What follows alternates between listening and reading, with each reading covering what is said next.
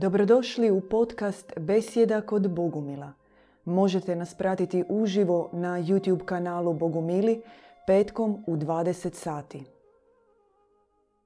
Večeras odgovaramo na pitanja. Večeras brat Borislav odgovara na znači, vaša pitanja i pišite u chat. Da, uz Božju pomoć. Da. A, imamo ovih prvih pitanja su raznolika, odmah to moramo reći. Što malo povijesno, otkud sad Bogumili do pitanja u vezi prakse, neke usporedbe sa drugim e, učenjima, duhovnim putevima i tako dalje. Ima jedno pitanje, kaže, otkud sad Bogumili? Zar nisu oni nestali? Otkad su ponovno na našim prostorima jesu li to isti oni Bogumili koji su bili u srednjovjekovnoj Bosni? Dobro je pitanje. Postoji takva izreka, ona nije moja, stara izreka, da ništa ne može spriječiti ideju čije je vrijeme došlo. Ništa ne može spriječiti ideju čije je vrijeme došlo. Bogomilstvo nije religija, bogomilstvo je, može se reći, ideja ili zamisao ili svjetonazor koji ne može biti istrijebljen.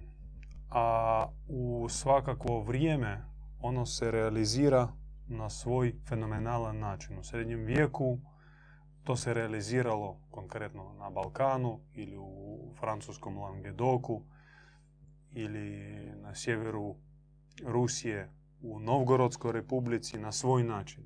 Kako će se to danas realizirati, to neće biti ponovljeno, neće biti isto i nikada ne može biti isto kao i prije. Ali suština je ista. Znači, zamisao, ideja, svjetonazor, bogumilstva, vjera u dobrog Boga, u čovjeka koji je izvorno bezgrešan, u svijet koji je mišljen dobra i zla, u kojem se moraš naučiti razlikovati te dvije strane, u objavu koje se neprestano spušta.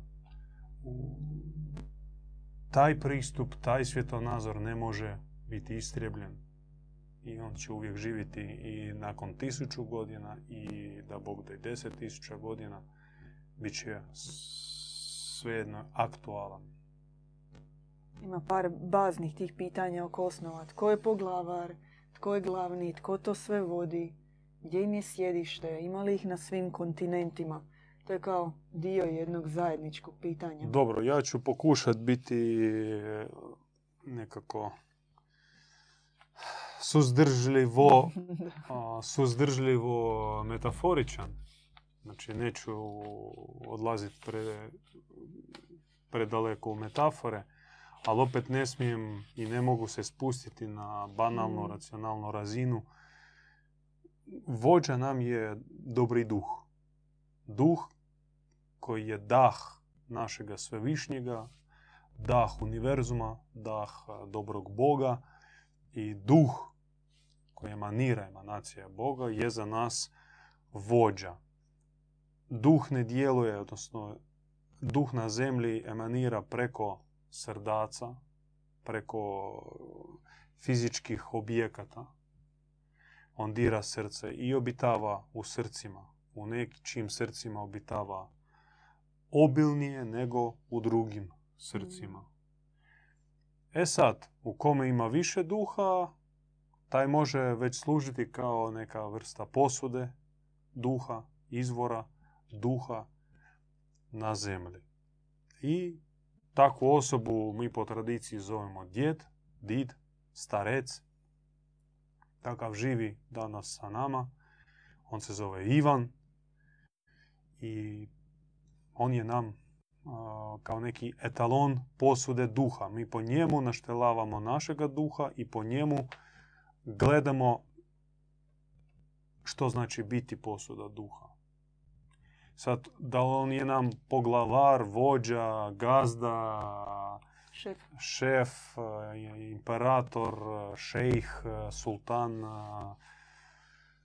i jeste i niste. Mi imamo prisni odnos, izbjegavamo formalizma, nema kod nas strahopoštovanja, čak e, e, ne tolerira se, odnosno kod nas se ne prakticira istaknuto poštovanje, istaknuto veličanje mm. koje graniči sa laskanjem. Mi našega djeda smatramo svojim duhovnim, zemaljskim čak ocem, a on nas bez daljnjega doživljava kao svoju djecu mm. i spreman dati život za svakoga. I to me osjećamo i u tome nema laži, to je sve jako iskreno, jako otvoreno i transparentno. Je, apsolutno. E, pitanje je zašto u povijesnim knjigama nema ništa o bogumilima? U povijesnim knjigama nema puno toga. Nema skoro ništa o Atlantidi, o tradiciji predkršćanskoj, slavenskoj. U povijesnim knjigama mm, nema životopisa velikana, duha velikana, dobrote velikana, istine. Mm, više se, više se daje pažnje ratovima, carevima, nekim krvoproličima i mm. tako dalje. Uzimati povijesne knjige kao vrelo istine može samo neobrazovan, glup, naivan čovjek koji sebe ne poštuje i zaista se nalazi u stanju Noe sa glavom zabitom u pjesak.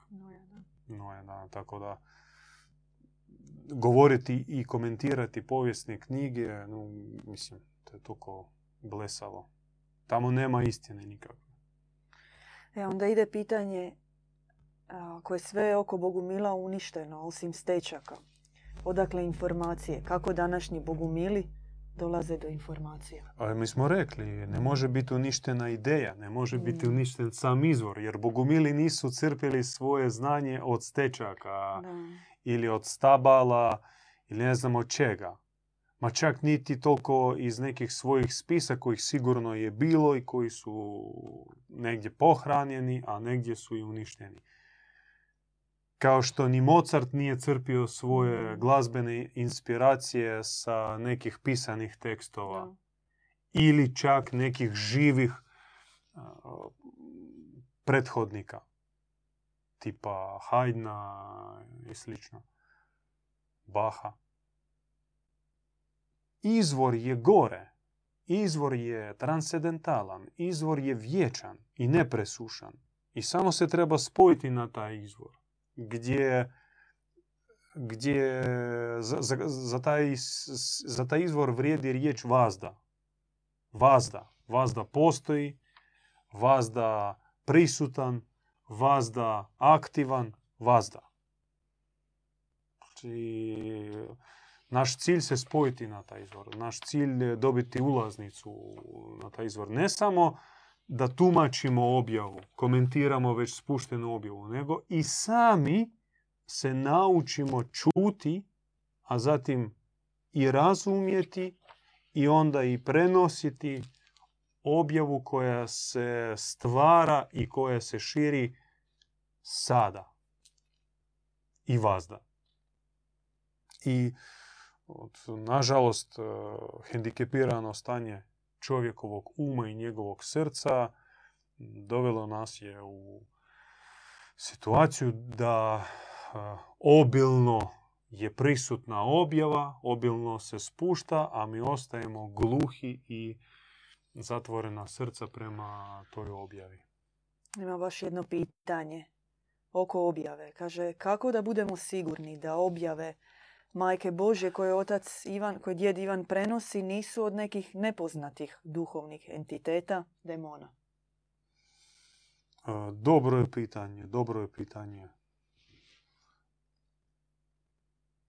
Otac Ivan isto postavio tako slično mm. pitanje majci Efrozini. Pitao je, postoje na zemlji puno vidioca, bogovidioca, ispušta se dosta različitih objava, informacija, kako pripoznati prave.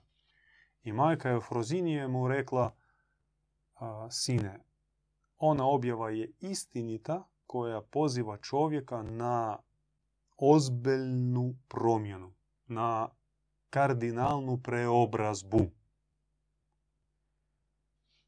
I ona stavila, postavila točku, mi možemo nastaviti e, ta, nje- tu njenu neku mjeru istinitosti e, sa komentarom da ona objava koja ne poziva na promjenu, koja uspava tebe porukom da sve, sve štima, sve je Mm. prekrasno, sve će biti ok. Ti si dobar i svijet je dobar i sve je ok. Sve je lijepo i prekrasno. Takva objava je sumničava. Ona ne dira savjest i ne rezonira sa sa bolnim srcem u nama, sa ranom nepravde koju mi e, suočimo svaki dan, koja nam smeta i mi nekako želimo nešto, nešto učiniti da te nepravde bude barem manje oko nas. I objava ona mora rezani- rezonirati sa, sa osjećajem nepravde na zemlji. Neka reakcija naša, bol, re- reagiramo na nepravdu i u sebi, i oko nas, i globalno na zemaljskoj kugli. Sad objava ona uvijek rezonira, ona uvijek osvjetljava tu nepravdu, objašnjava razlog nepravde i daje ključeve rješavanja te nepravde. Na koji način bogumili mogu utjecati na promjenu društvene paradigme? Vlastitim svjetlom. a, genera- generiranjem vlastitih zlatnih vrijednosti, vježbanjem zlatnih ključeva, mi koristimo takav pojam, zlatni ključevi spasenja. Po, navi- po tradiciji to su neki darovi ili neka božans- božanski darovi, možemo tako ih nazvati. Ja mogu ih samo nekoliko nabrojiti. Mudrost, dobrota, nesebična ljubav, iznimna čistoća, mir, nezemaljski mir e, nadnebeski u srcu koji smiruje sve oko sebe. I kad toga imaš ne samo za sebe, nego sa viškom, a što znači da iza toga stoji odra- odrađeni posao gen- generiranja tih e, božanskih emanacija. Tim ti možeš e, doprinijeti ovome društvu, ovome svijetu. Puni ovaj svijet mudrošću, ljubavlju, dobrotom, čistoćom, mirom, milosrđem, harmonijom i ljepotom. Ali ti ne možeš to sideći na kauču Mm.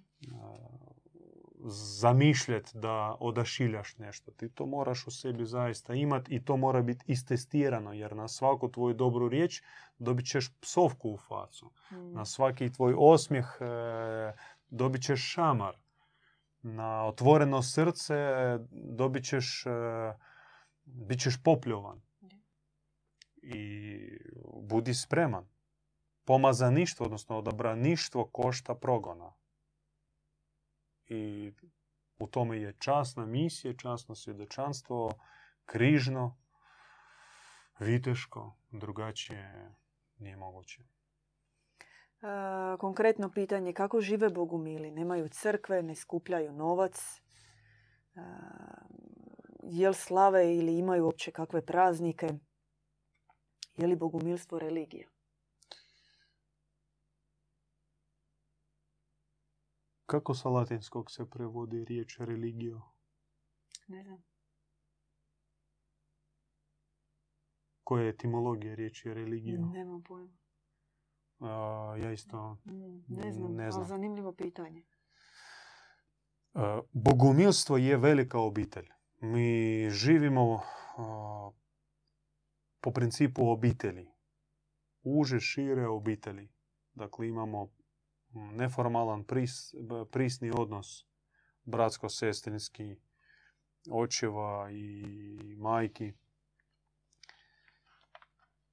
Kod nas postoji nekoliko a, krugova u našoj široj zajednici, u našem pokretu. Uži krug onih koji su se zavjetovali na određena zavjetovanja, koji se onako, stegli i koji se odmakli od mm,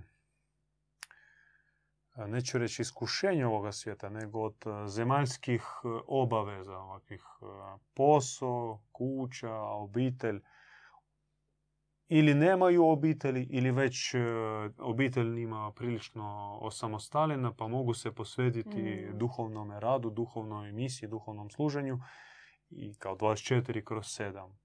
Ti popunjavaju uži krug i oni se više trude i više mole i oni kao kostor, oni kao jezgra koja pre- prema kojoj gravitira ostala zajednica. Ostala veća zajednica kojih je 80% ljudi, braća i sestara, živu sa obiteljima, pohađaju svoje poslove, ali se nalaze u tranziciji. Oni žele se osloboditi od kredita, od e, nekih dugovanja, robstva, materializmu, konzumerizmu i ostalim izmima i isto postati kad tad dio te uže zajednice.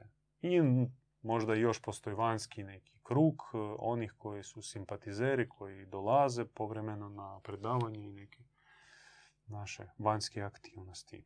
Tako mi živimo, živimo jednostavno.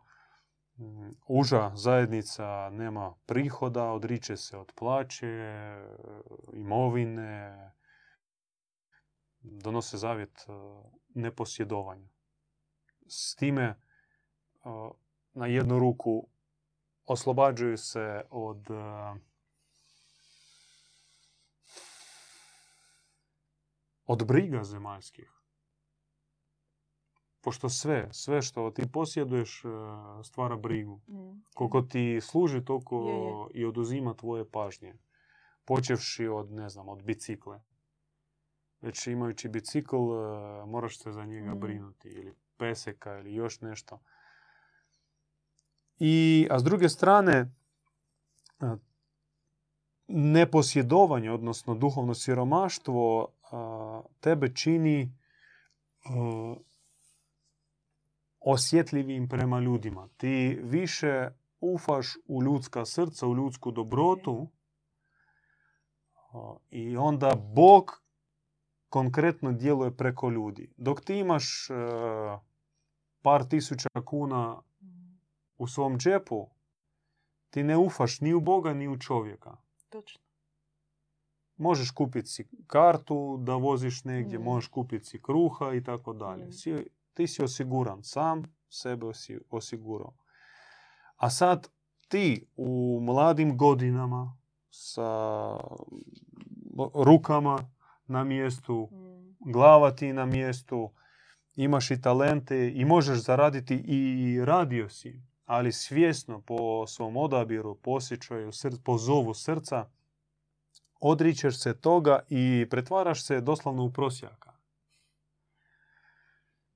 Ali onda za tebe počne djelovati Bog preko čuda i preko ljudskog srca, čovjekovog srca. I to je ne usporedivo i neopisivo iskustvo. I to nije samo naša priča. Sjetite se originalnih derviša, odnosno tih sufija koji su se odricali imovine i svega i njima čak ono bilo zabranjeno mm, raditi ili zaraditi nešto ili tam pri- primiti neki milodar od, eh, pogotovo od državnika, nekog dužnosnika ili cara, bilo koga nego hodali sa kokosovim e, čašama i skupljali milostinju.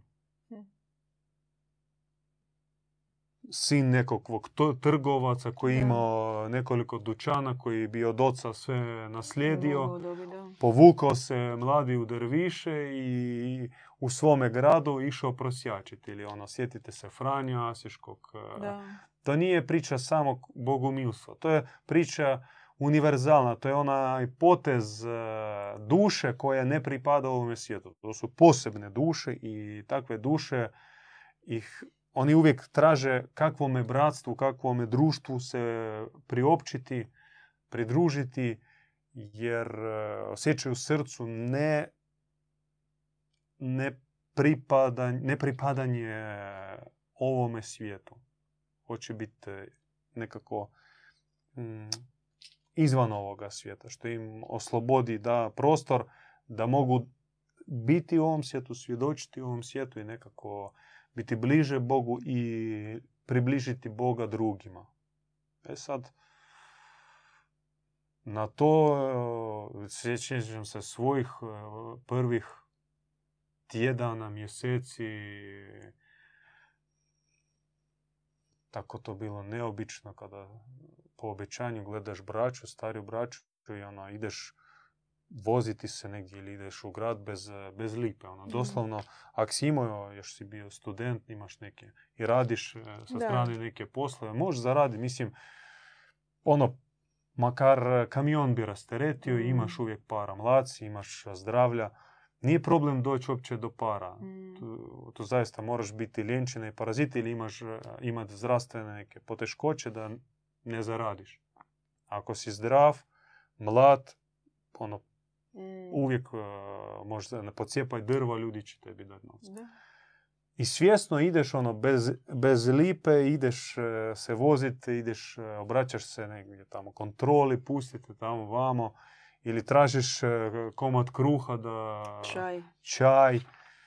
I kako u tebi ima taj osjećaj sramote, jer nešto neobično, a s druge strane osjećaj oslobođenja što je moguće, jer moguće živjeti bez novca, jer ti ne samo žicaš, nego ti u srcu osjećaš potrebu čovjeka nahraniti, blagosloviti ga, da ne u svoje ime, ne u ime žicara i klošara to radiš, nego u ime Boga, što ja sam se posvetio Bogu, ja sam se zaredio uh, da mogu moliti i za tebe, brate, ja ću moliti. Uh, obećao sam Bogu da neću ništa raditi zemaljsko osim molitve i služenja vjesništva. I mogu za tebe pomoliti, a mo- možeš li mene nahraniti? Mm. I čovjek te nahrani i zahvali se, a ti se njemu zahvališ i to bude t- takav tijek razmjena Da. blagodati i ljubavi neopisiva i nikakvim novcem to ne možeš eh, kupiti ni za kakav novac to je nešto izvan ovoga svijeta, izvan poredka ovoga svijeta i to je jedino, jedini prostor ili možda najprvi e, prostor, najprvi, najbliži način kako doći do Boga bliže. Mm. Bliže nego samo usmjeravati molitve e, prema njemu. Je li biblijska priča o Kristu istinita? Kako je Krist stjecao znanje, odnosno... Skeptični smo prema evanđeljima, ne uzimamo evanđelja kao validni izvor informacije. Mm. i pogotovo neupitni, bezalternativni izvor informacije. Tome ima više razloga. Prvi razlog što pisano je ljudskom rukom i sastavljeno 300 godina kasnije Da, da. Krista, to ne može uopće biti nikakav validan izvor. Mi komentiramo evanđelja, ponekad uh, usmjeravamo naše trezveni pogled, uh, nam se ot, ot, otkriva neka zrna istine, ali isto tako se otkriva očit primjes, očit, očite ispravke, očito neko kasnije dodano. Ima još u vezi Krista pitanje e, koja je on sve znanja stekao od zemaljske majke i oca, a koja od duhovnih nebeskih roditelja? Kako je naučio iscijeljivati ljude? Kako mi možemo naučiti iscijeljivati kao Krist? Dobro pitanje. Krist po, po našoj predaji i objavi, on nije se učio samo od majke i oca zemaljskih, to jest od, od Marije, nego Krist pohađao, odnosno obilazio mnoge škole. Bio je u Persepolisu, Perzijskom, bio u Egipatskom Heliopolisu bio poučen od tadašnjih velikana, mudraca i koji su na njega prenijeli određeno znanje. No, recimo, možemo pogledati po našem djedu koliko je on naučio od majke Frozinija, koliko je dobio do zgora, a koliko je tek naučio preko svoje žeđi za, za znanjem, za, Mm. za razumijevanjem. Ima udio i prvog, i drugog, i trećeg. Od Efrozinije nešto naslijedio. Nešto se njemu spustilo, a do nečeg je došao svojim srcem. I u kombinaciji tih tri načina spoznaje, vjerojatno i stvara se harmonija. Jer ako si samo neka ona truba kroz koju Bog govori, Mm. bezvoljno, ono kako doživljavaju proroka, proroku se spušta objava i on je samo retranslira. Bezvoljno, Da. Pokorno, kao hard disk na njega se Mm. zapiše. Ili samo pišeš od svog šejha, od svog učitelja, samo štreberski zapišeš sve i onda prepričavaš ono što si čuo, to nikad neće postati tvoje. To si počuo, to si naslijedio. Znači, ne valja biti bezvoljna posuda Božja, jer po nama Bog to ne želi. Bog želi surađivati s čovjekom i sustvarati i objava kako mi promatramo našega djeda i- i objava njegova, odnosno naša, ona je takvog tipa. Ona, to je sustvaranje, suradnja Boga i čovjeka. Njega, djeda Ivana, kao zagovornika ispred naše zajednice ili nekog e, dijela čovječanstva. Ali on isto tako upio i od Efrozinije i došao do, do nekih spoznaje i svojim srcem. Jer mi isto tako se trudimo. Čujemo njega. S druge strane i nama se spuštaju bleskovi, događaju se ti bleskovi, spušta se neko pojmanje, neko razumijevanje. A do nečeg mi isto dolazimo našim traženjem, našim Mhm. kopanjem i čak možemo a, srce i um našega djeda obogatiti kad mi njemu nešto otvorimo i njemu je drago da nismo mi samo receptori, nego i, e, i izvori Mm. ozarenja i blagodati, pa on nas sluša, čuje i ozaruje se. To je njemu najdraže. Tako i mi se učimo e, kombinirati ta tri načina spoznaje. Čujemo njega i usvajamo to. To možda kao prvo i neki Mm. temelj, oslonac. Odnosno, o tome promišljamo i za vrijeme noćne molitve ili za, za vrijeme naših nekih zajedničkih bratsko-sestrinskih druženja događa se bljesak i progovara duh Boži i mi čujemo i razumijemo da to nije ljudska razina, da to govori Bog. I do nečega dolazimo svojim traženjem, onim još dječjim takvim.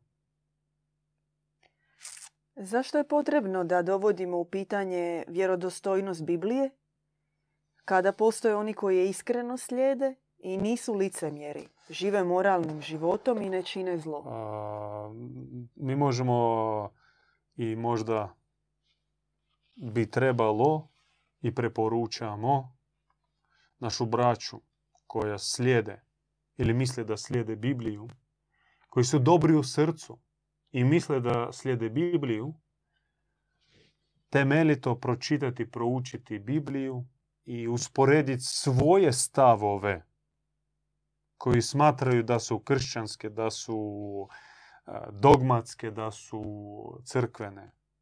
Usporediti sa onim što se kaže i što se događa i što se zapovjeda u Bibliji, pogotovo u Starome Zavjetu. I postoji velika šansa da vi ćete dožive- doživjeti, a, da ćete se iznenaditi koliko zapravo vaši stavovi i ono što vi mislite da jeste crkveno učenje, crkvena dogma, u stvari nije, nego vi po nekoj intuiciji, po nekoj dobroj tradiciji, po nekoj vašoj obiteljskoj priči vjerujete drugačije nego što uče crkvena dogma. I možda u praksi vi ste bliže našem bogumilskom učenju nego crkvenoj dogmi. Pogotovo tom starome zavjetu. Stari zavjet i to nije samo naše mišljenje, nego mišljenje mnogih i intelektualaca i čak ljudi od vjere da nešto ne valja s tim starim zavjetom, nekako treba, treba ga proučiti i treba postaviti e, otvoreno pitanje ako je došao novi zavjet da možda je trebalo ostaviti stari zavjet, mm. odreći se njega. Pa ima baš jedno iz Novog zavjeta pitanje kako bogumili imaju mišljenje o otkrivenju gdje se spominju posljednja vremena i pojave mnogih lažnih mesija. Ivanovo otkrivenje je jedna od naših omiljenih knjiga iz, e, iz Novog Zavjeta. Inače, figura Ivana, apostola Ivana, za nas je ključna u Kristovom nasljeđu. I sve što se tiče i sve što se odnosi na Ivana, za nas je drago i vrijedi proučavanje. Uključno sa Ivanovim evanđeljom, sa Ivanovim poslanicama i sa Ivanovim otkrivenjem. Koliko, koliko je ono istinito i koliko je originalno, treba čitati naravno prvi najbliži original na grčkom, iako i to je kasnije zapisano u Aleksandriji, kak je nastala ta Septuaginta. No, taj metaforički jezik i mm, tako jezik zagonetki, kakav već jeste otkrivenje, vrijedi svakako proučavanje. Mi proučavamo. Nam, mi nije, naravno ne, ne bi uzeli tu knjigu zdravo za gotovo, ali svakako vrijedi proučiti. A, koja je razlika između bogumilstva i... A je tam bilo lažnim mesijama? E, lažnim mesijama, da. Gdje se... Ih uvijek ima. Da. Ih uvijek ima, ih uvijek bilo, uvijek ima. Kako pripoznati lažnog mesiju? Mi smo rekli. Da. Objava, odnosno učenje, odnosno poruka, odnosno taj već e, duhovnjak koji ne poziva na preobrazbu, mm. na promjenu, ne može se smatrati istiniti. Koja je osnovna razlika između, tu ima pitanje i komentar, između bogumilstva i New Age-a? Kaže, svi New Ageri većinom spominju da redovito meditiraju, prakticiraju jogu, ali ne, teško se nose sa stvarnošću u ovom kaotičnom vremenu. Pucaju po šavovima. Kakav je, kako je osnovna postoji, razlika? Postoji puno razlika, naravno ih, to je kardinalna razlika, ogromna je razlika, ali da pojednostavim mogu nazvati samo dvije točke po kojim se mi jako razlikujemo. Prva točka najvažnije je djevičanstvo, za razliku od New Age prakse koja se oslanja na dizanje kundalini, otvaranje čakri, mi kažemo da treba suprotno ugasiti kundalini, treba zatvoriti čakre i tek onda se e, otvara i odnosno probuđuje pravi čovjek kad se ugasi kundalini.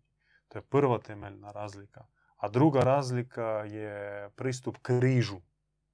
Za razliku od New mi se ne bojimo križa, mi ne bježimo od križa. Zato što nam se otvara križ života. A New nažalost, ili barem tim školama s kojima smo se mi upoznali i gdje smo mi bili, križ e, je isključivo nešto negativno i nešto što pripada religioznoj tradiciji, što po nama nije istina.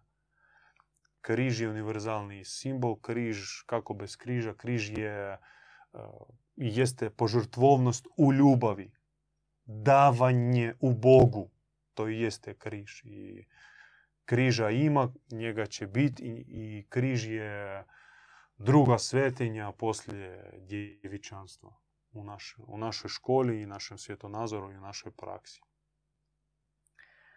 E, pitanje, kako ste malo prije spominjali kundalini, pa ajmo onda spojiti. Što bogumili misle o homoseksualnosti? Homoseksualnost je vrsta seksualnosti po nama, a seksualnost je po nama uh, ono što je kasnije došlo u čovjeka. u Bogu nema seksualnosti, u anđelima nema seksualnosti, u čovjekovoj duši ili proto čovjeku nebesniku nije bilo seksualnosti. I s time seksualnost je došlo kasnije, to je onako ljudska, zemaljska, biološka, materijalna, niska razina. I posmatrati seksualnost kao vrstu božanske emanacije po nama je primitivno i to je zabluda. Seksualnost se izblijedi kada se čovjeku otvara nebo, kada se čovjek otvara Bog, kada se čovjeku otvara istinski jezik i priroda Boga. Izvorno čista, prekrasna, predivna, prelijepa.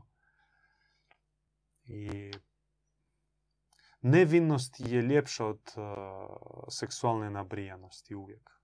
Tako da, mislim, to je toliko banalno kada koja koji momak ljepši, koji je onako čedan ili koji mm. požudno opsjednut, koja djevojka je ljepša, nevina, čista ili onako rasra, ra, rasplamsana, na, ono, napumpana mm. pohotom. To, je, to vam je odgovor a homoseksualnost je samo vrsta seksualnosti. Ni, ni po čemu ni gore ni loše od heteroseksualnosti i neke druge vrste seksualnosti. Samo je drugačije. Mi, osim toga, mi sebi ne uzimamo za pravo ulaziti u privatni život drugih ljudi. Tako je, da. To je isključivo, isključivo intimna stvar no, isto tako želimo otvoriti e, više perspektive i više obrazce ljubavi i odnosa i svega. Recimo, mi u našem bratstvu, mi se volimo, braća se vole i spremna dati život e, jedan za drugog. I živimo po principu jedan za sve i svi za jednoga. Ali u tome nema homoseksualnosti. Mm. Ili naše sestre koje se vole, koje isto trude se biti u savezu, u braku, mm u tome nema li lezbijstva. Apsolutno, da. Dati život za sestru. Da, i seksualnost ona vuče za sobom histeričnost, skandaloznost, neurotizam, zamjerke, ljubomoru, te scene, duševnost, ono, izdaje i sav koktel tih hormona i, i emocija. Pitanje u vezi svemira. Je li cijeli svemir fizički? Je li cijeli fizički svemir pala sfera ili postoje i svjetle rase u njemu? Nejednoznačno. Nejednoznačno. Treba onda prvo izdefinirati riječ što znači pali. Mm. Jel pali znači bezbožni, to jest bez Boga? Mm. Ili pali znači da malo udaljen od Boga? Ako uzmemo drugu definiciju, kao pali znači malo udaljen od Boga, ali ne izgubljen mm. skroz, to jest ne, ne odvojen mm. skroz od Boga.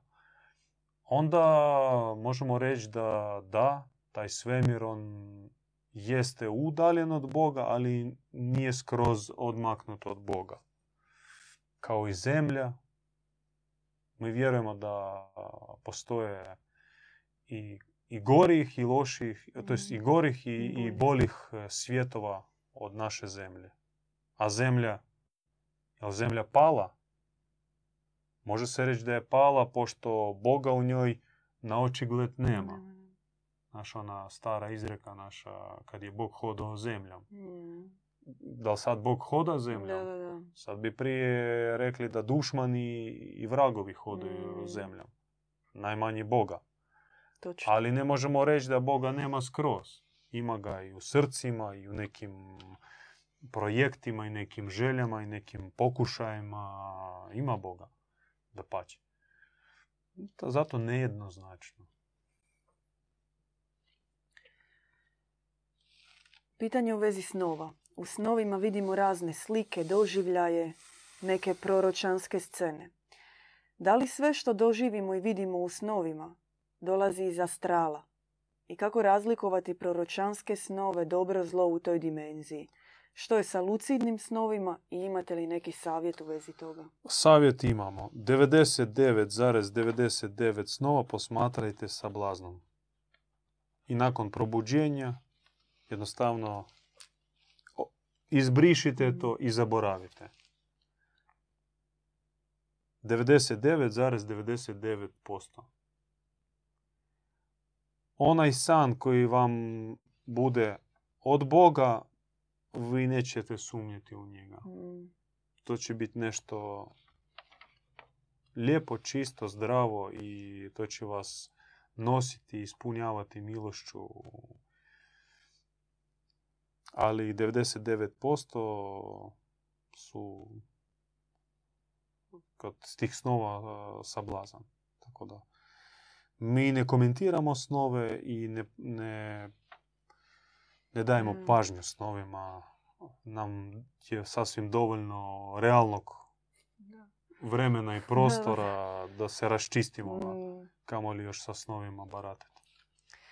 Jesu li ova posljednja... E, o lucidnom snu je Da, bilo. je, je. Stvari mi imamo Što praksu e, olakšanje sna, praksa Prosvjetljavanja sna, praksa da se ne uronjavamo u duboki, duboki nesvjesni stan, odnosno stanje nesvjesnosti. Zato postoje prakse i mi učimo i učimo se i možemo priznati da ko prakticira, taj ima i manje snova i ti snovi ga ne vuku u neke te virtualne priče. I poslije sna, poslije odmora, on se ne osjeća toliko iscrpljen. mm, To zapravo on, on se nalazi u takvom lucidnom stanju, on kao bdije, je, drijema. Da, cijelo vrijeme kao svjestan. Da, on kao na neki, če- e, na neki način čak e, osjeća i čuje Mm. što se događa oko njega. Znaš i vrijeme otprilike. Da. I dovoljno samo šapnuti da se Je. probudiš. Je, je. Nema onog mamor luka jutarnjeg. Ajde. Da. To je praksa, to do- dolazi do prakse. Ako želite, možete se javiti, ćemo podijeliti, e, dati vam neke upute. E, Kratki podsjetnik što smo rekli na početku, ako se neko kasnije uključio, pišite vaša pitanja u chat, odgovarat ćemo i na njih večeras. E, Možda da odgovorimo ako ima. I jedno već jesmo uključili, ima Mhm. drugo. Ako ja volim gledati u zvijezdano nebo, divim se mjesecu i obožavam sunce, činim li loše? Ne činite loše, to samo govori o boli koji izaziva vas ovaj zemaljski svijet. Da ništa osim boli ovaj svijet Mhm. vam ne izaziva. To je takav nesvjesni poriv duše, pobiće Mm. Iz, ove, iz ovog kaveza koji se zove život. Treba gledati u nebo, treba gledati u zvijezde, ali kada vam se bude otvarao ljubeći Bog i kada on ispuni vaše srce i ta ljubav ona će vam otvoriti i tajanstvenu, ne- neočiglednu, ljepotu ovoga zemaljskoga svijeta i ovih običnih ljudi, onda manje će biti potrebe i želje gledati e, gore Mhm. nego imat ćete šta raditi tu na zemlji. Da. E, pitanje. Jednom ste upotrijebili pojam e, 144 nutarnjih dvoraca. Da. Na što se odnosi taj pojam? A, mistična brojka, naravno, inače to je brojka 12 puta 12, Mm. inače 12 je dosta dosta je zastupljena Mm. brojka u, u mističnoj tradiciji, 12 apostola, 12 e, zvježđa, 12 je pola kazaljke sata, Mm. to je opet 6 puta 6. Uglavnom, taj broj e, 12, on je jako mističan. 12 puta 12 puta tako 12 e, govori o nekoj o mističnom sadržaju, ali ne treba se vezati isključivo na tu brojku, koliko sadržajno promotriti svoje srce. Srce doživjeti možemo kao fizičko srce koje pumpa našu krv i koje odrađuje kolosalan posao. Da mi znamo koliko,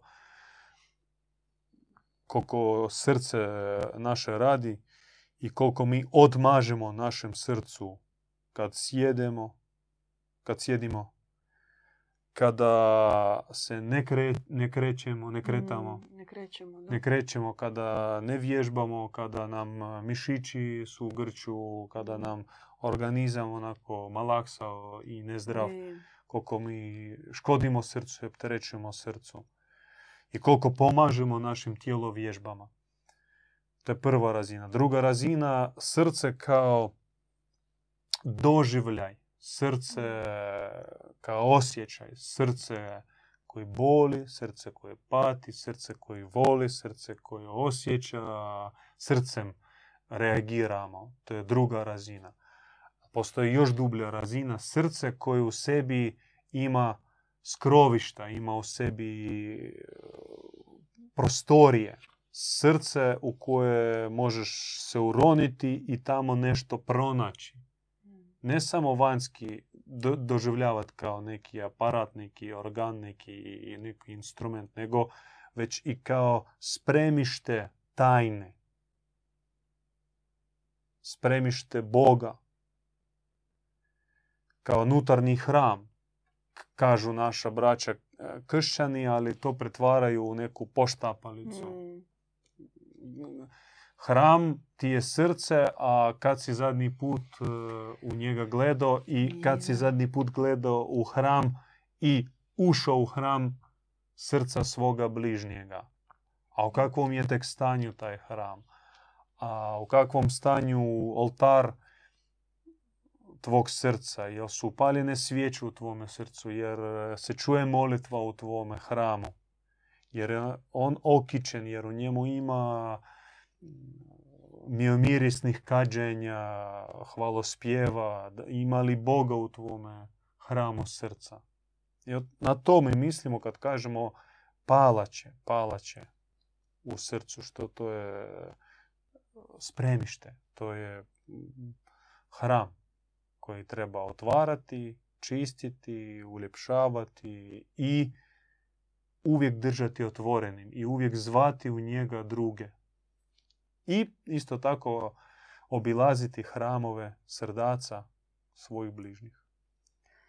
Jesu li ova posljednja vremena događaj i posljedice osamljivanja naznaka kraja ove pomiješane civilizacije? Kraj nema ljudskog razloga, kraj svijeta, s- stanje, čovjekovo stanje možda najmanje igra ulogu u, ovim procesima. Tu možda ne želim kao malovažavati čovjeka, ali postoje više neke, viši kalendari, više neke sile koji odlučuju i koji utječu na ove zemaljske procese. Čovjek je dio tog procesa, ali ne mogu reći, barem u našoj objavi, suglasno našoj objavi, da čovjek baš je izazvao i približio ovo vrijeme. Ne. Čovjek se poziva tek da bude sudionik tog, tih posljednjih vremena. A može ostati samo promatrač. Mm. I odnosno onaj koji, na kojega utječu ovi procesi. On uopće ih i ne doživi. Jer ako vas, vi imate u srcu osjećaj e, nekih, kao vrijeme se e, zamotava, vrijeme se ubrzava i pred neki veliki globalni do- događaj. To ne znači da vaš prvi susjed ima isti osjećaj. Mm. Može uopće živjeti Je, u potpunoj mirnoći i uopće ga ništa ne, ne iritira i ne izaziva ovakve misli. On može živjeti onako kao nizvodno, niz potok teče, u vreme plovu i on će reći samo da si prolupno, Da, brate. šta pričaš? Ajmo popit, ajmo na piće. Pa ćete Ajmo mi malo- nešto popit. Da, bit će ti lakše. Pričaš gluposti. E, mi nastavljamo sa pitanjima, jel da? Večerašnja besjeda nekako... Smo završili sva nismo, pitanja? nismo, imamo ih još sigurno E, jedno... Možemo, ja mislim da još proći. Mhm. E, kako pomoći svjetovnom čovjeku koji je u depresiji, apatiji i strahu od virusa? Ima jedno slično pitanje kao kako utješiti ljude sada tijekom drugog lockdowna. A malo povezano sa ovom koronom, virusom, cijelom pandemijom. Bezutješnost ljudi je rezultat e, udaljenosti od Boga. Da onaj koji nas tješi je božanstvo, Mm. Bog. Rekao Krist, poslaću vam utješitelja koji će vas utješiti. To je duh Boži, to jest e, objava Božja pod kojom, unutar koje ti ne možeš biti očajan e, i tebi ništa stvari ne znači puno taj lockdown ili nije lockdown. Sa Bogom ti možeš i u zatvor i nećeš biti, Je. nećeš osjećat e, osamljeno. A možeš u najboljem apartmanu, u penthausu za milijarde novaca Je. osjećati se onako prazno i osamljeno bez Boga. Tako da, šta mogu preporučiti? Otvarajte se, kucajte na božanska vrata. Pridružujte se onima koji s Bogom razgovaraju. Pa i vi ćete se naučiti razgovarati s Bogom. Ne samo upućivati molbe, nego razgovarati, čuti biti u dijalogu sa Bogom i povezivati se e, preko ovakve srdačne i internetske veze sa vašom braćom i sestrama koje gledate kao bliske sebi. Kako jednostavnim riječima objasniti što se događa sa svijetom tijekom korona pandemije? O, ništa novo. Psihoza, paranoja. Povijest vidjela takve događaje tisuće puta. Je. Gomila, pogledaj, pročitajte knjigu Ortega je i Gaseta, psihologija gomile. On tam sve objašnjava kako se ponaša gomila i kako djeluju, kako djeluje masova, masovna psihoza. To je gomila, psihologija gomile. I ove elite gore, oni tako pristupaju ljudima kao gomili, koriste e, medijska sredstva upravljanja sa gomilom i ništa, ništa novo. To svijet je vidio takve događaje milijune puta. A ako želiš ne biti dio te gomile, onda moraš sebe proučiti, moraš proučiti izvore sa koji, iz kojih i dolazi utjecaj, taj nevidljivi, ali jaki utjecaj na tebe, koji tebe spajava sa gomilom, koji tebe pretvara u brojku u gomili. Moraš se iščupati, moraš staviti neke brane, neke zastore od tih utjecaja. higijena, informacijska, higijena duhovna, higijena društvena. Možda nekom treba karantena informatička i duhovna da se iskopča sa Facebooka, Da, da.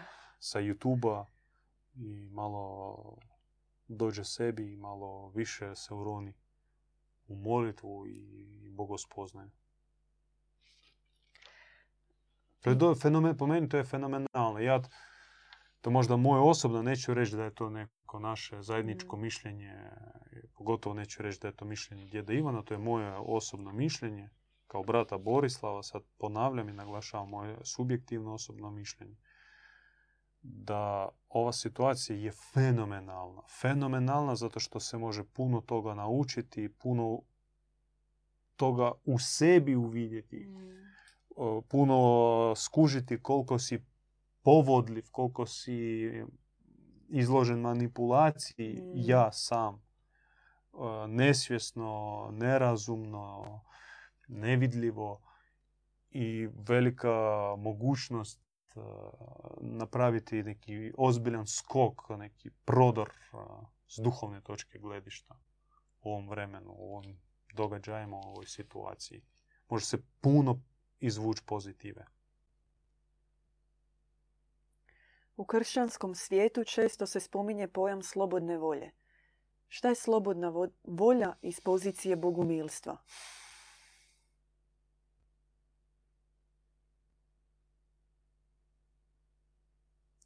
To je pitanje nad kojim ja razmišljam dosta. I ne mogu reći da sam došao do zaključka. Mm. Za mene to, još, to je još otvoreno pitanje. To je fenomenalno pitanje. Um, ono ima svoj magnetizam. U njemu se skriva velika tajna. I ja tražim put do, do odgovora na to pitanje. Ali trenutno ga nemam za sebe. Nije mi se sleglo. I neću uzeti sebi za pravo da vam išta govorim.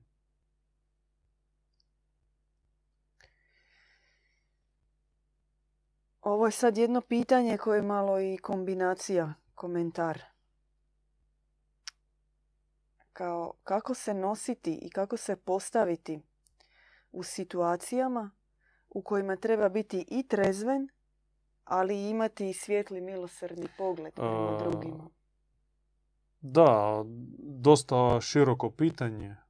Te- Uvijek treba gledati konkretnu situaciju. Najbolje, braćo, brate, sestro koje je postavio ovo pitanje, najbolje se savjetovati.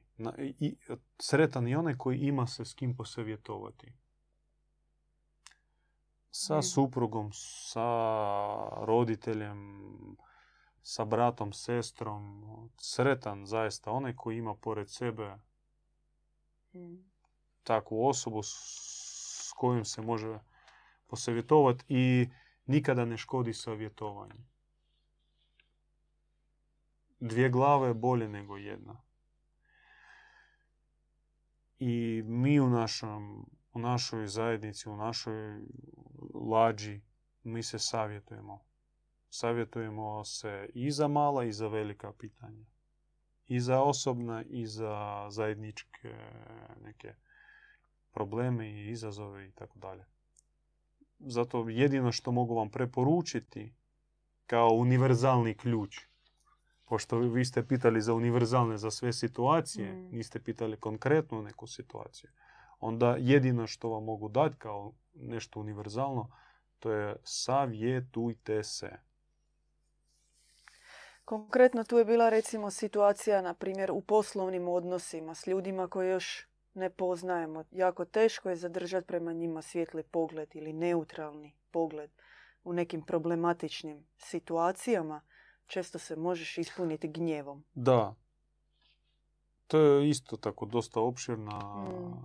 opširni primjer, e, nije konkretan. Mogu samo se nadovezati na ono što sam već rekao. A, Ne žurite, ne žurite otvarati svoje srce ljudima ovoga svijeta. Ne Mm. žurite. Bog vam e, ne, neće zamjeriti i čak i ne traži od vas toga da vi sada sve volite, sve obožavate, svima se dajete. Ne. Postoji ljestvica otvaranja srca. Najprije otvori onome u koga si siguran da neće pljunuti u to, u, u tvoje srce. Neće ga povrijediti, neće ga izdati. I od, kada se naučiš otvarati u sredini bliskih tebi ljudi, njima se otvarati. Onda polako ćeš moći otvarati svoje srce i u nepoznatoj sredini ili sredini ljudi uh, koje slabo poznaješ ili u kojoj nisi siguran. Najprije mora biti sredina u kojoj možeš biti transparentan, možeš biti kakav jesi. I srećom mi imamo od naša zajednica i jeste sredina u kojoj mi možemo doći i biti sami sebi. Sami uh, kakvi jesmo. I možemo otvoriti srce i ne brinuti se da ćemo ono, biti iskorišteni ili iznevjereni. A prema ljudima ovoga svijeta smo onako pažljivi. Ne otvaramo prvom prolazniku svoje srce, ne, ne, ne trčimo ga izgrliti, izljubiti. To je blesavo. Kako prihvatiti boginju, djevu majku kao izvor apsolutne čistoće, ako je Bog stvorio i dobro i zlo? No, to su nespojive teze. Po nama Bog nije stvorio dobro i zlo. Po nama zlo nije od Boga. Od, dobra sam, od Boga je samo dobro.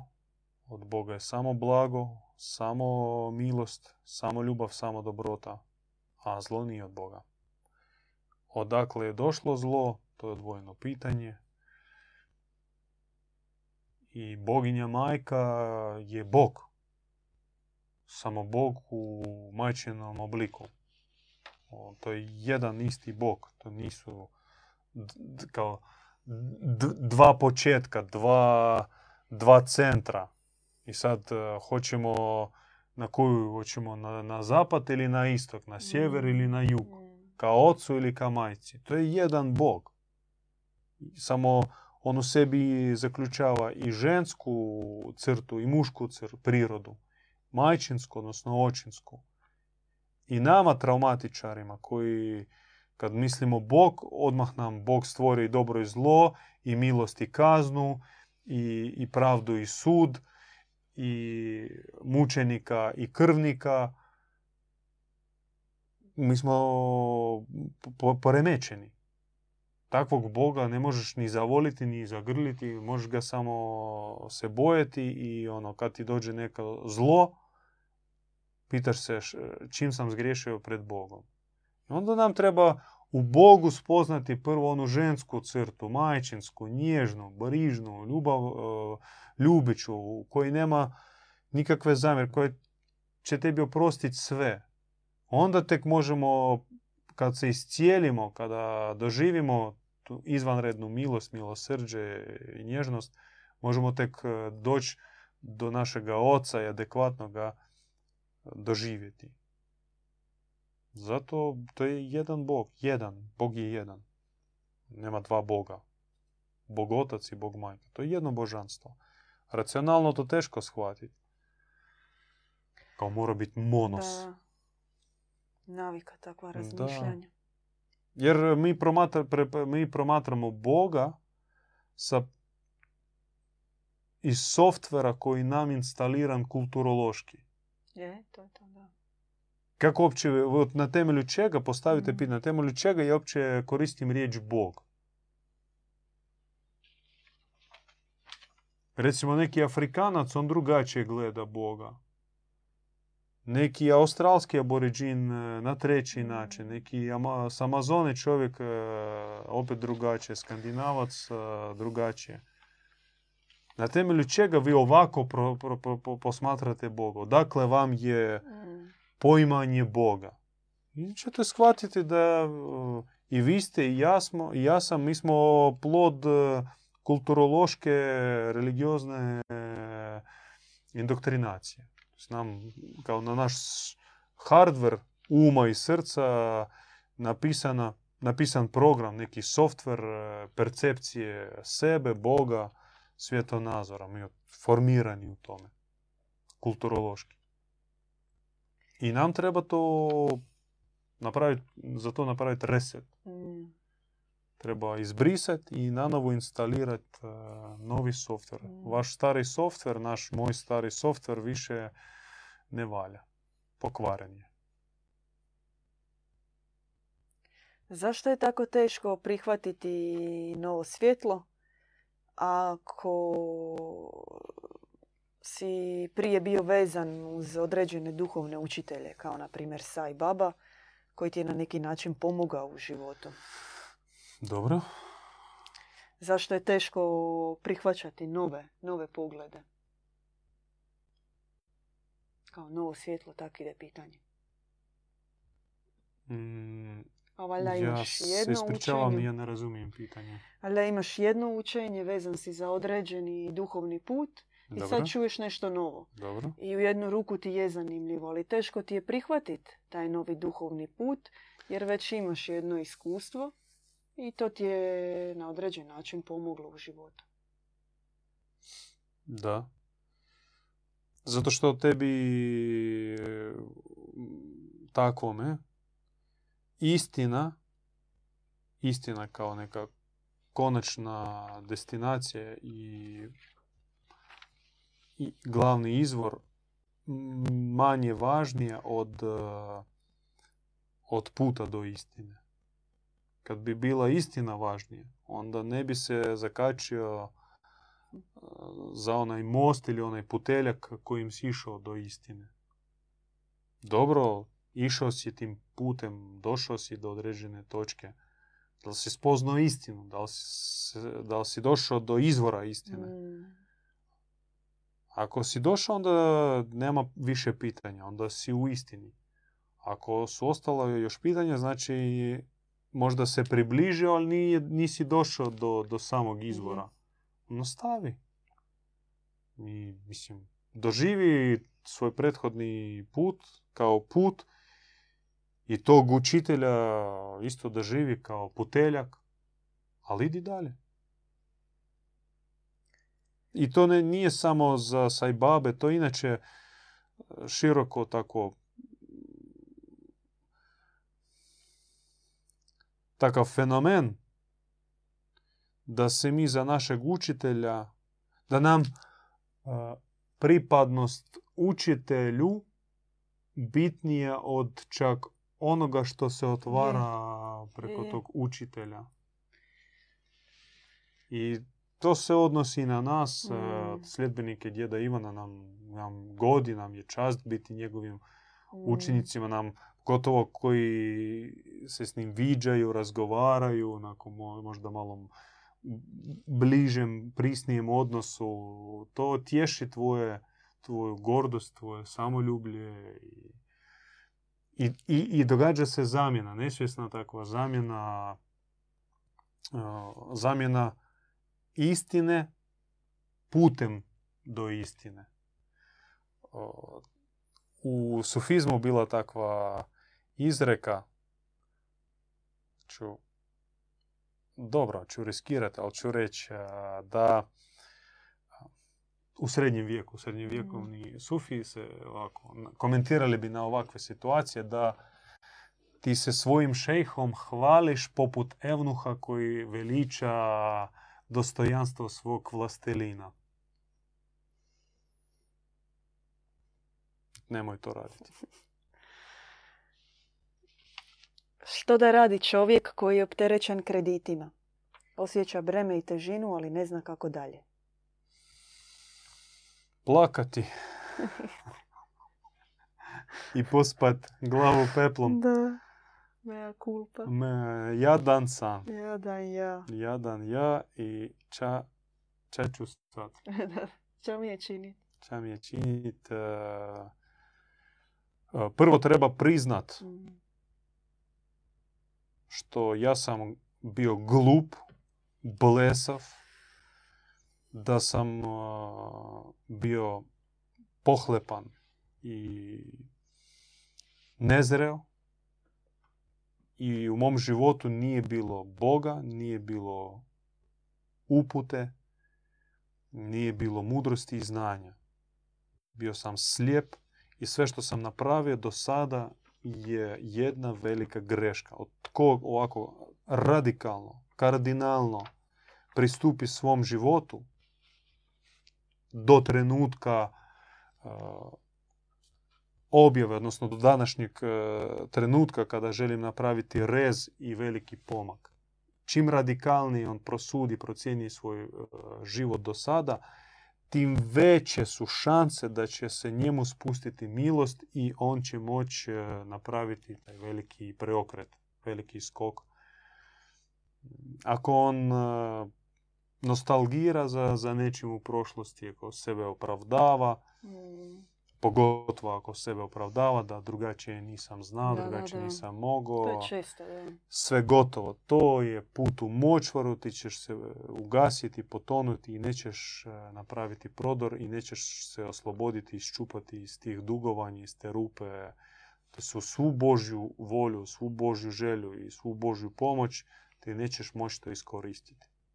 Jer uvjet je taj radikalna presuda sebi jučerašnjemu. Kako veliki sud izvršiti nad sobom, prerezati i početi sve iz početka. Jer sad ja ništa ne znam, ja sam spreman slušati, čut i postupati već po novome, po blagoslovu od Boga, nijednog koraka bez Božjeg blagoslova. Još jedno pitanjce.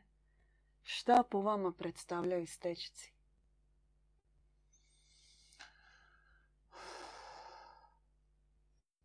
Ja ne mogu nadmašiti makad izdara. Mm. Kameni spavači. Spavači, to su oni koji živi. Oni spavaju, ali su živi. Jednog dana oni moraju se probuditi. I neću biti originalan, pogotovo originalniji od e, velikana Maka Dizdera, da kažem da e, pristupam stečcima kao kamenim spavačima kad sam u blizini stečka, kad zagrlim stečak, kada poljubim stečak, ja imam osjećaj da grlim, ljubim i razgovaram sa živim bićem. Je to od pitanja koje smo imali večeras. Hvala svima što ste poslali, što ste se uključili u chat. Šaljite nam i dalje, onda uvijek možemo napraviti. Samo da naglasim, e, danas, večeras, e, ja sam govorio iz moje percepcije našega učenja, naše objave, iznio sam svoje doživljaje i ono što je prošlo kroz moje srce. Ja ne stavim to kao objektivnu stvarnost i objektivnu istinu i čak mm, ne, ne inzistiram na tome. Samo da se razumijemo da to je moj pogled na, na, na naše učenje, na našu školu, na našu zajednicu i danas sam ja bio taj koji nek dao svoj kut gledanja, svoj prijelom na našu riznicu. Je, hvala vam na tome i vidimo se sljedeći put u besjedi. Doviđenja. Slušali ste besjedu kod Bogumila. Pratite nas uživo petkom u 20 sati na YouTube kanalu Bogumili.